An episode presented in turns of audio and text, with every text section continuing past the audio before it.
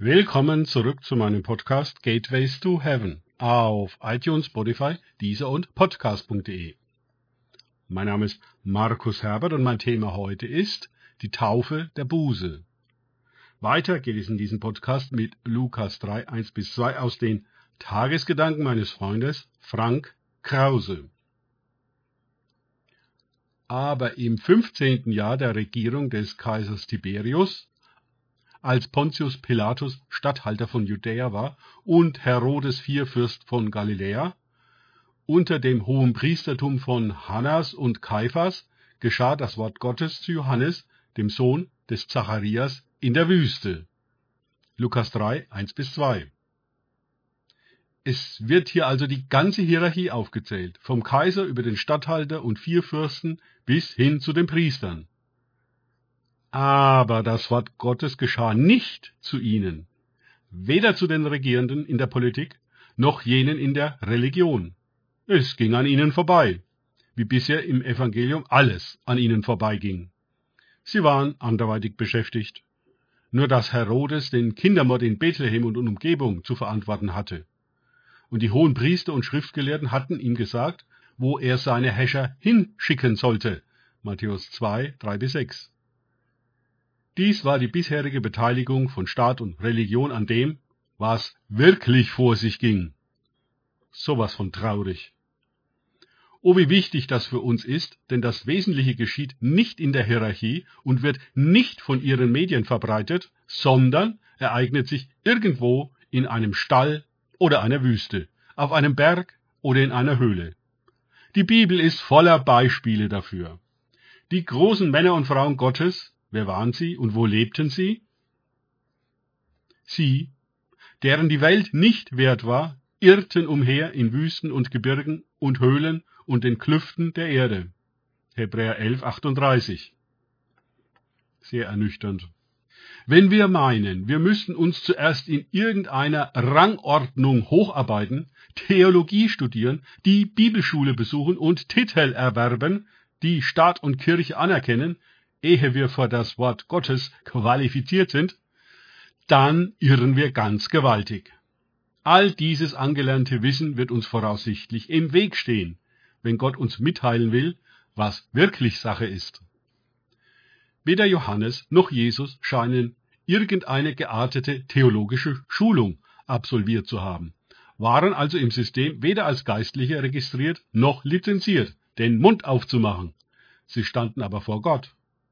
Seltsam eigentlich, dass alles Volk zu diesem unqualifizierten Sonderling Johannes hinausströmte, der Kleidung aus Kamelhaar trug und mit einem ledernen Gürtel um seine Lenden und von Heuschrecken und wilden Honig lebte. Matthäus 3, 4. Auch seine Bußpredigt war nicht eben besucherfreundlich. Zum Beispiel begrüßte er seine Zuhörerschaft mit den Worten Otternbrut, wer hat euch gewiesen, den frommen Zorn zu entfliehen? Lukas 3, 7. Krass, nicht wahr? Und zu diesem Mann geschah das Wort Gottes. Ich denke, auch in unserer Gemeinde hätte er nicht das Mikrofon bekommen. Und wir hatten auch niemanden hingeschickt, sondern vor ihm gewarnt. Dennoch, irgendetwas war an diesem Mann, was ungeheuer anziehend war. Die Worte Gottes haben ja Kraft und sind nicht nur einfach Informationen. Sie bewirken, was sie sagen. In der Gegenwart des Johannes erkannten die Leute in der erleuchtenden Wirkung, die das Wort Gottes hat, ihren desolaten Zustand und wurden in die Lage versetzt, Buße zu tun. Denn einfach alle Arten von Leuten, ob das gemeine Volk, ob Zöllner und Soldaten, fragten ihn, was sollen wir tun? Wie kamen sie denn alle zu dieser einen Frage? In der Gegenwart des Wortes Gottes fiel es ihnen wie Schuppen von den Augen, und sie erkannten, dass sie eben das nicht wissen, obwohl sie ja die ganze Zeit irgendetwas tun aber eben nicht das Richtige, nicht das Wesentliche, nicht das Eigentliche. So bereitete Johannes alle auf Jesus vor, der sie, wie er sagte, nicht in Wasser, sondern in Heiligen Geist und Feuer taufen würde. Oha! Der Weg ins Wasser braucht schon viel Selbsterkenntnis und Demut. Was würde es erst brauchen, ins Feuer des Geistes zu gehen? Nun, Das würde sich ihnen in der Gegenwart Jesu auf die gleiche Weise offenbaren, wie es sich ihnen in der Gegenwart von Johannes erschloss, was die Taufe der Buße zur Vergebung der Sünden ist und wie sie wirkt.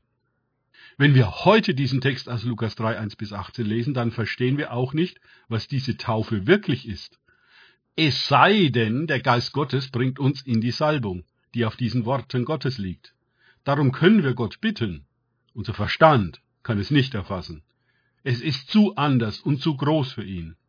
Er hindert das wahre Verständnis mehr, als dass er es fördert. Und er kommt auch nicht auf die Idee, diese eine Frage zu stellen. Was soll ich tun, um der Buße würdige Früchte zu bringen? Danke fürs Zuhören. Denkt bitte immer daran, kenne ich es oder kann ich es im Sinne von erlebe ich es. Erst sich auf Gott und Begegnungen mit ihm einlassen, bringt wahres Leben. Gott segne euch und wir hören uns wieder.